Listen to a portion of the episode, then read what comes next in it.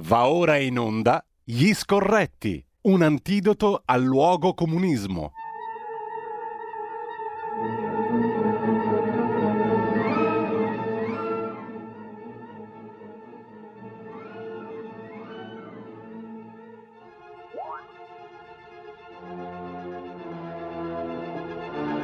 Allora, dovremmo essere di nuovo in onda. ehm, credo che abbiamo raggiunto anche mm, Carlo Cambi, mm, che saluto. Sì, Buongiorno ci Carlo. sono.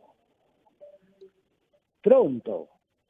Eccoci qua Carlo, buongiorno, Ciao come stai? Siamo in versione super rapida oggi, super smart. Abbiamo 10 minuti di tempo, poco, Sì, poco più, forse poco meno. Stavo a colloquio con la ministra della disabilità, devo dire persona straordinariamente squisita, molto volitiva, molto preparata. Mm, devo dire che quando ti confronti con un ministro così eh, capisci che lo Stato c'è e che si possono fare le buone cose. Stiamo parlando di Erika Stefani, la ministra Esatto, leghista della Stefani disabilità, no? per, per parlare di una serie di cose devo dire che il suo impegno a dire io voglio parlare dopo che ho fatto, ma voglio portare la disabilità ad essere un capitolo qualificante dell'azione di governo a me ha allargato il cuore. Scusate, non è propaganda, ma è eh, parola di cronista, diciamo così, ok? Sì, e devo anche dire che questo, qualche riflesso anche pubblico di questo c'è stato perché mh, in particolare ne ha dato conto anche il quotidiano Avvenire, però ehm, del fatto che è una ministra che ha dimostrato da subito una grande capacità di ascolto eh, e anche il quotidiano cattolico le ha dato atto di questo, devo dire, in questi giorni. che alcune associazioni non le hanno proposto cose concrete da fare. E lei dice è, è finito il tempo delle chiacchiere o del solidarismo, è cominciato il tempo dell'azione e questa cosa mi sembra straordinariamente di attualità. Comunque andiamo avanti, vai.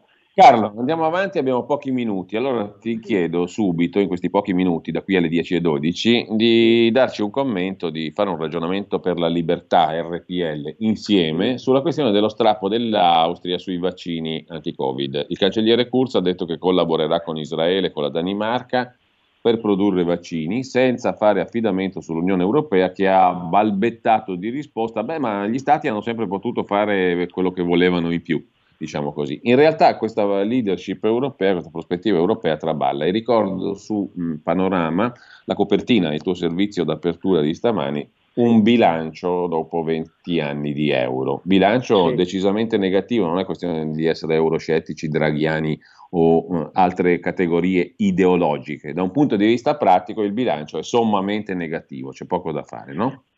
Io devo dire che più passa il tempo, più credo che la profezia della signora Thatcher, la Lady di Ferro, quando disse che l'euro avrebbe distrutto l'Europa, mh, mi pare che non avesse tutti i torti. Lo strappo dell'Austria in realtà dimostra una cosa molto semplice, che quando tu eh, ti metti in mano di una burocrazia, invece di ascoltare le esigenze dei popoli, finisci per sbattere la faccia. Eh, guarda, io sono andato a vedere bene il eh, tracciato che ha fatto la dottoressa Gallina nella trattativa e l'input che ha ricevuto, l'input che lei ha ricevuto dai vertici dell'Europa era risparmiare quanto più possibile sulle dosi con quest'idea un po' bolscevica e un po' romantica che le big pharma fossero dei benefattori dell'umanità. Le big pharma sono strutture di potere eh, che fanno profitto, che fanno ricerca, che producono cose che fanno bene agli uomini ma che, ne vo- ma che ci vogliono guadagnare sopra, come è giusto che sia. E capisci che se tu hai questo tipo di approccio ideologico, poi ti sconti con la realtà che è un po' più testarda dei tuoi proclami. Quindi l'Austria si stacca, la Danimarca si stacca, come abbiamo visto l'Ungheria si stacca, probabilmente la Germania si staccherà perché la Germania ha all'interno, all'interno una lite furibonda, soprattutto fra CDU e, e, e- socialdemocratici, sulla acquisizione di vaccini direttamente dalla Pfizer, visto che la Bion- BioNTech, che loro hanno peraltro anche finanziato, produce in Germania. Questa è la dimostrazione dell'incapacità dell'Europa a farsi interprete dei bisogni dei popoli. Eh, io, eh, come dire, rimango un po' meravigliato nel sentire suonare ancora la gran cassa dei sovranismi che distruggono l'Europa quando l'Europa nel momento in cui ha dovuto soccorrere le sue popolazioni si è arroccata in una posizione di eurocrazia. Eh, questa è la, è la, cosa che io dico. E, e quando Draghi dice vacciniamo con la prima dose, non si rende conto di mettere in discussione la, la, l'architettura pensata a Bruxelles e non si rende conto di fare un ragionamento che è, fra virgolette, sovranista, come è giusto che sia peraltro. La dimostrazione ce l'hai con Boris Johnson.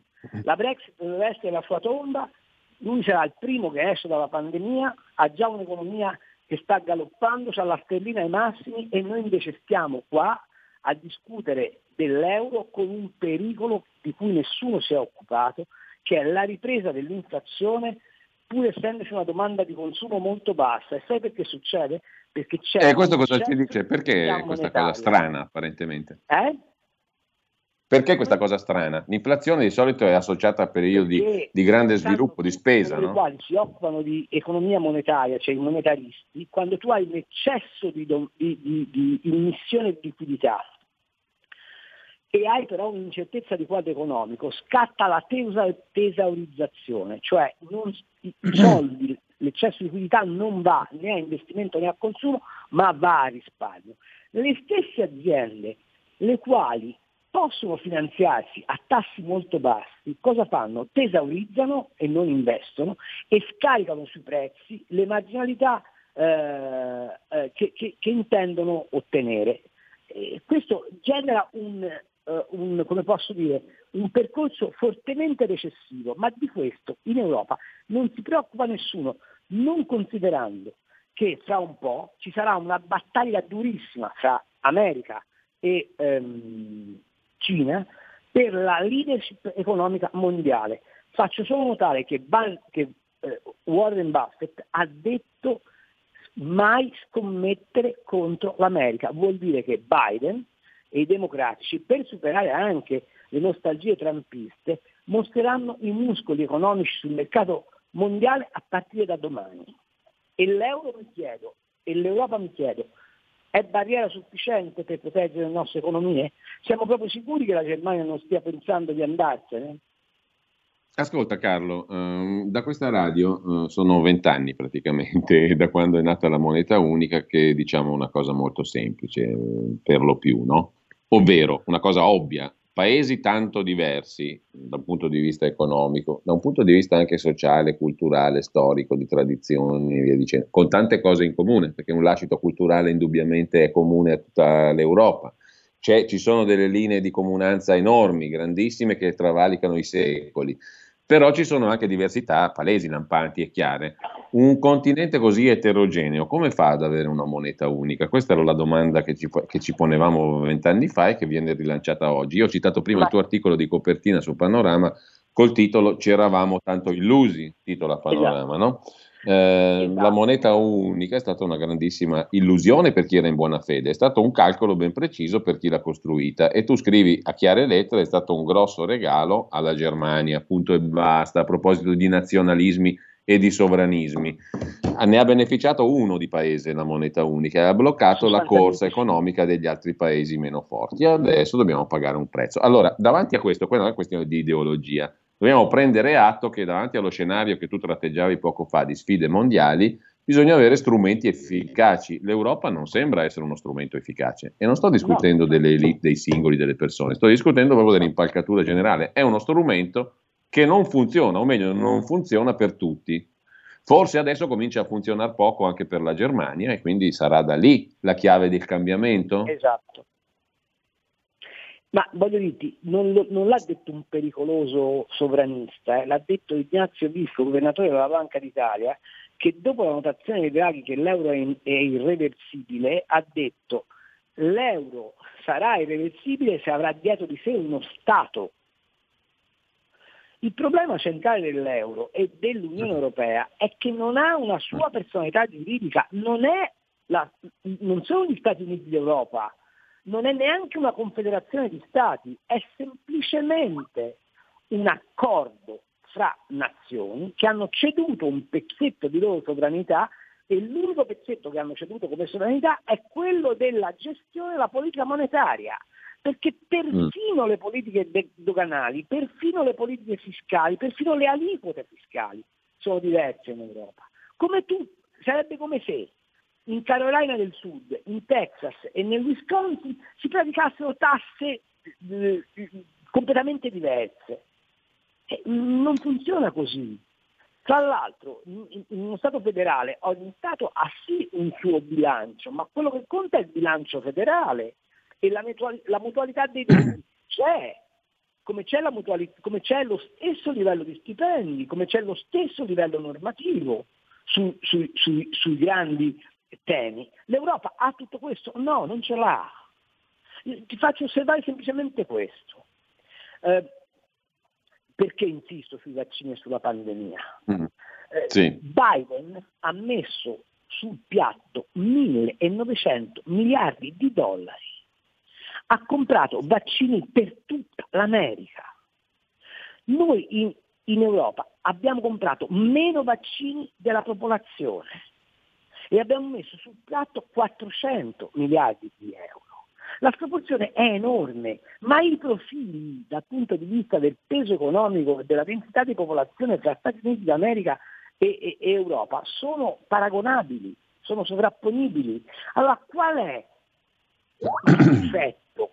È che non avendo compiuto l'unificazione europea, ti apro semplicemente una parentesi, sì. Voglio ricordare che è stata rifiutata... Questo dobbiamo chiudere, Carlo. Ho finito. È stata rifiutata la Costituzione europea. Allora, questa roba qua mi fa dire che l'euro è il simulacro di uno Stato mai nato e quindi destinato a cadere. Allora Carlo, ci salutiamo qua, rapidi, veloci e smart. Spiace, Consiglio caldamente la lettura di Panorama, il numero stamani in edicola, perché c'è una ricognizione molto empirica, molto pratica sulla questione dell'euro, fuori dalle ideologie e dalle stupidaggini, che è il tuo servizio di copertina. Grazie ancora Carlo, ci sentiamo per quanto Grazie ci riguarda mercoledì prossimo. Ciao, ciao e con la nuova rubrica il martedì alle 16.30 con Alessandra esatto. Mori, i riconti della, della serva, qui su RPL. Grazie a Carlo. Ciao. E adesso ciao. ascoltiamo... Adesso ascoltiamo Mendelssohn, eh, 3 marzo 1842, prima esecuzione, sinfonia numero 3, la scozzese di Mendelssohn. Tra poco Daniele Capezzone. Avete ascoltato Gli Scorretti un antidoto al luogo comunismo.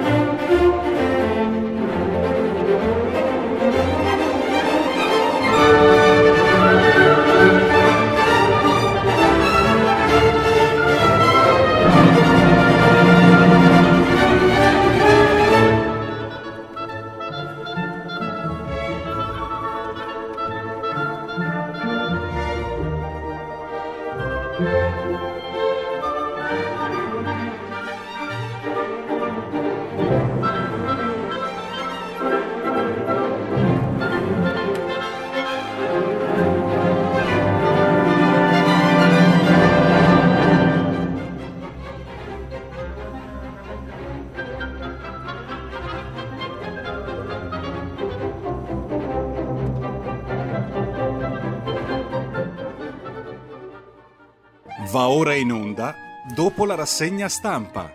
Le note a margine politicamente scorrette di Daniele Capezzone. E rieccoci qua in onda per chiudere la prima parte della nostra mattinata, come al solito con Daniele Capezzone, che ringrazio e che saluto. Buongiorno Daniele. Buongiorno carissimo, come stai direttore? Bene, bene, allora ci siamo mm, letti i giornali di questa mattina, abbiamo visto che mm, è iniziato il post Arcuri, il dopo Arcuri, anche se credo ci sia molto da far luce ehm, e come nota la verità oggi in prima pagina, se parla il signor Benotti, Arcuri forse ha qualche motivo per preoccuparsi, no? Dell'inchiesta, sto parlando naturalmente delle famose mascherine da un miliardo e 250 milioni che è un capitolaccio, so che tu non ami Daniele eh, le vicende mh, di indagini giudiziarie in corso, però mi sembra, la verità lo ha documentato benissimo, nonostante l'ironia di Giuliano Ferrara che dileggia il quotidiano diretto da Maurizio Belpietro oggi in prima pagina, Nonostante ciò, la, la, verità con i suoi ottimi cronisti giudiziari, da Giacomo Amadori a Tonk Deck, al nostro amico Fabio Amendolara, a tanti altri, ha documentato impareggiabilmente vedo questa storiaccia che già si, prefigu- si, configura come una storia da approfondire. No? Credo che un po' di polvere sotto il tappeto ci sia in relazione al caso Arcuri e Mascherine e a tutta la gestione, che promette di essere molto diversa adesso, al di là del, um, della divisa militare, con uh, un, un, esperto di logistica, un militare, poi non lo so, non lo conosco, non lo conosciamo, però l'impostazione mi sembra di, diversa eh, e chiaramente diversa rispetto a quella un po' all'italiana del commissario Arcuri, o no, Daniele, tu che ne pensi? Ma è così, è così, ma sai, il foglio, eh, nell'ordine il foglio farebbe bene a beffeggiare se stesso perché riuscire in 15 giorni a prima celebrare Arcuri e chiedere più poteri per Arcuri dicendo che toglierlo sarebbe stato criminale. Poi dire oggi sapevamo che sarebbe stato rimosso e dire ah adesso arriva il generale che ci mette in invidia, francamente riuscire a dire tutte e tre le cose è, è, qualcosa di fantastico. No, come tu dici sulle cose giudiziarie io mm, non parlo, segnalo eh, le documentatissime campagne che la verità conduce ormai da sei mesi. Sto a un punto che però è, è, anche questo sta dentro la campagna della verità, che è un punto politico, e cioè io continuo a sollecitare da mesi e sono lieto che ci sia un parlamentare, peraltro della Lega, l'onorevole Zennaro, che lo ha fatto mesi fa quando era membro del Copasir e lo ha rifatto adesso che è membro della Commissione Finanze, a chiedere una cosa molto semplice. Eh, ci hanno fatto una testa così con la trasparenza, eh, la, la disclosure, eccetera, tirino fuori tutti i contratti e gli acquisti fatti dalla struttura commissariale di Arcuri, tutti i dati, tutte le mm. società, tutte le informazioni, tutte le mediazioni, gli standard qualitativi dei prodotti acquistati, sulle mascherine, sugli altri dispositivi di protezione, tirino fuori tutto, no? in modo che, ripeto, io non parlo di cose giudiziarie, ma parlo, questo sì, di come sono stati usati i denari dei contribuenti. Intanto, quello che non ti convince però sono i vecchi metodi, li hai definiti così Daniele, ovvero i DPCM e la linea delle chiusure. Si va verso la zona rossa per la Lombardia, a quanto pare, e comunque in generale questo mese prossimo, fino a dopo Pasqua, sembra ispirato ai criteri di prima sostanzialmente. Perché non ti convince questa linea? Qualcuno dice, beh, la scienza è scienza, i dati sono dati e quindi bisogna proseguire lungo quella linea lì. Anche con lo strumento del DPCM, sempre in vigore? Tanto criticato prima tanto abbiamo elogiato il governo per la nuova strada sui vaccini, no? e quindi la logistica militare, la logistica di protezione civile, la rimozione di Arcuri. Sembra che finalmente ci siamo messi in carreggiata, e con la stessa onestà intellettuale va detto che non va bene il resto, a mio modesto avviso, non va bene il DPCM, eh, se non andava bene in epoca Conte eh, non è che possiamo dire che vada bene ora, e non vanno bene anche nel merito alcune discriminazioni. Oggi lo spiega benissimo il direttore dell'Atlantico Federico Ponzi, che dice ma allora, nel DPCM c'è una piccola cosa positiva che riguarda i cinema e i teatri. No? Si dice dal 27 marzo potranno essere eh, frequentati naturalmente con dei limiti di capienza del 25%. Se un cinema ha 800 posti ne può riempire 200. Bene, Allora dice Federico Puzzi, e perché questa stessa logica non la usiamo per i ristoranti? Se un cinema può avere 200 su 800 posti occupati, perché un ristorante non può avere 20 su 80 posti occupati? E magari se gli fai fare due turni la sera, ne fa 20 più 20, 40 è metà del ricavo che avrebbe fatto, almeno tira avanti. Cioè io non riesco a capire perché un'apertura positiva che fai su cinema e teatri non la fai anche su imprese più piccole. Eh, eh, sorge il dubbio che magari quelle piacciono meno a Speranza e Franceschini. Eh, allora però i ministri di centrodestra eh, combattano. L'altro, mm, eh, l'altro, argomento di oggi, e qui c'è un titolo molto mm, forte della verità stamani, il suicidio dell'Europa, titola oggi la verità in apertura perché è successo un fatto comunque politicamente rilevante. Cioè, la Danimarca e l'Austria si sfilano dalla comunità europea sostanzialmente sull'approvvigionamento dei vaccini, dicono noi lavoriamo con Israele, facciamolo da noi. E la Commissione europea insomma, ha dato una risposta politicamente molto debole, sottolineando che gli stati hanno sempre potuto agire da sé. Ecco, questo qui secondo te è un fatto rilevante e potenzialmente indice di un cambiamento eh, della natura, della struttura della Commissione, dell'Unione Europea o um, è un fatto marginale? No, no, io mi auguro che sia dire, l'inizio di una nuova fase in cui tanti eh, vengano a patti con la realtà. Cioè, finora c'è stato un approccio eurolirico che sta diventando euromistico, euroreligioso. È il momento invece della eurolaicità, cioè rendersi conto che un'Europa che pretenda di fare tutto da, da, da, di occuparsi di ogni settore, di centralizzare tutto, di sussumere su di sé tutto, di fare incredibilmente da Bruxelles anche quello che invece sarebbe molto più saggio ed efficace fare eh, a livelli decisionali più vicini ai cittadini europei, eh, che tutto questo venga messo in discussione. Eh, lo fanno due governi che non sono pericolosi governi sovranisti, sono di segno politico diverso peraltro, quello austriaco e quello danese, e, e quindi mi auguro diciamo così, che finisca eh, la sbornia ideologica che ha, ha, portato alcuni a respingere ogni obiezione come se fosse una specie di anatema o di bestemmia in chiesa. Ecco, Daniele, c'è Panorama che oggi esce in edicola con una copertina dedicata a una valutazione dei vent'anni di moneta unica. Mm, secondo te si mm, può ipotizzare un percorso pragmatico nell'approccio a questa questione? Perché qua parlare di moneta unica, anche Draghi a dire la verità ha detto no, irreversibilità dell'euro. Però al di là delle formule che sanno molto di ideologia, è ipotizzabile secondo te che in quest'anno si riesca ad affrontare la questione in senso pragmatico? Perché la crisi ha portato tutti gli stati diciamo, a cercare di rilanciarsi, no? E se tu ti rilanci con uno strumento che non funziona, hai più difficoltà a rilanciarti molto semplicemente. Questo strumento, che sia la moneta unica, che è la sintesi di un certo tipo di costruzione europea, che non funziona, perché non funziona per tutti, ha fatto bene ad alcuni, ha fatto male ad altri, ha messo insieme realtà troppo diverse. Eh, questo strumento forse è il caso di rivederlo pragmaticamente, senza far battaglie di, eh, teologiche, no? mm, di irreversibilità, di lesa maestà e tutte queste cose qua.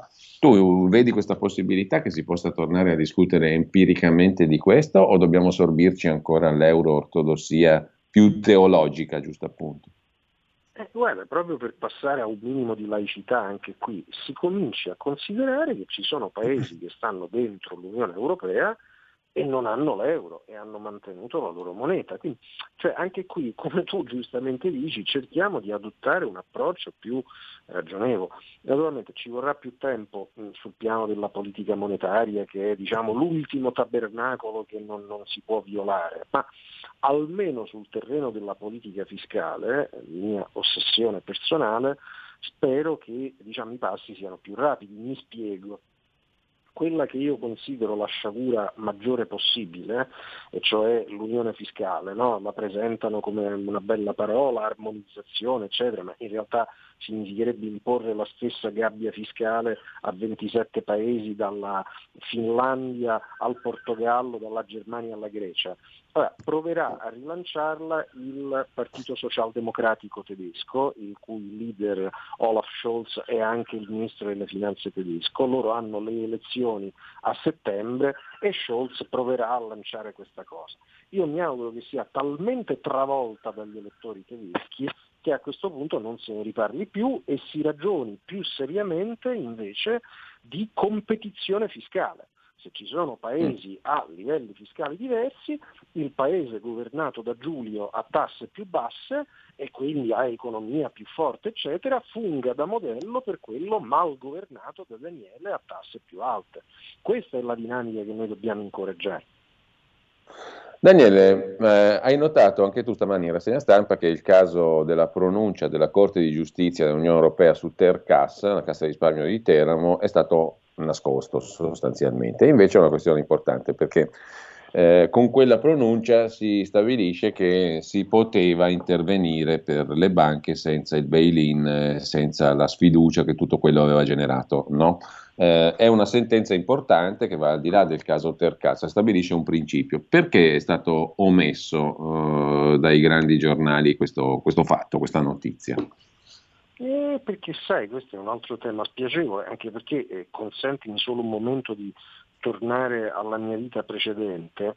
Eh, dopo la vicenda Tercas, eh, rispetto alla quale appunto l'Europa disse no, no, non potete usare i denari del fondo interbancario, che invece è denaro privato, e loro dissero no, no, è aiuto di Stato, si pose la questione delle altre quattro banche, Etruria, eccetera. In quel momento io presiedevo la Commissione Finanze e mi battei eh, come un leone, naturalmente sconfitto, eh, in quel caso era d'accordo con me eh, anche l'associazione bancaria italiana, anche le banche avevano preso una posizione positiva dicendo no, usiamo il fondo interbancario per ricapitalizzare quelle banche, evitare un bagno di sangue ai, consu- ai risparmiatori, eccetera, eccetera. E invece che cosa successe? Il governo del momento si accontentò di un mezzo no europeo. L'Unione Europea mandò una letterina tipo Sibilla Cumana, che era così concepita, cara Italia, non puoi usare il fondo interbancario se è aiuto di Stato, puoi usarlo se ci dimostri che non è aiuto di Stato. Ora, un ministro delle finanze degno di questo nome avrebbe preso il primo aereo, sarebbe andato a Bruxelles a fare una trattativa, un braccio di ferro serrato, no? A dire noi lo facciamo. Invece ci si accontentò di questo e a me resta il sospetto politico che si sia preferito cedere su quel punto per invece negoziare con l'Unione Europea qualche zero virgola per la manovra e per dare spazio a qualche regalia eh, eh, tipica da, da, da, manovra di fine anno, eccetera, che quel governo si preparava a fare. E, e questa vicenda va riportata alla luce. Allora, dobbiamo salutarci qua, solo per questioni di tempo, naturalmente. Io ringrazio Daniele Capezzone, mentre l'Italia si avvia, secondo quel che dicono gli ultimi lanci di agenzia, a una stretta ulteriore in tema di um, misure contro il virus. Allora, grazie Daniele, ci risentiamo domani, buona giornata, buon lavoro. A grazie presto, mille. Buon lavoro direttore, ciao, ciao, ciao. Tra poco con voi Antonino Danna, Zoom, come si vive appunto eh, a proposito di quel che dicevamo adesso in zona arancio scuro nel Bresciano, Fabrizio, un nostro ascoltatore e tante altre voci dal territorio del Bresciano in particolare. Buon ascolto.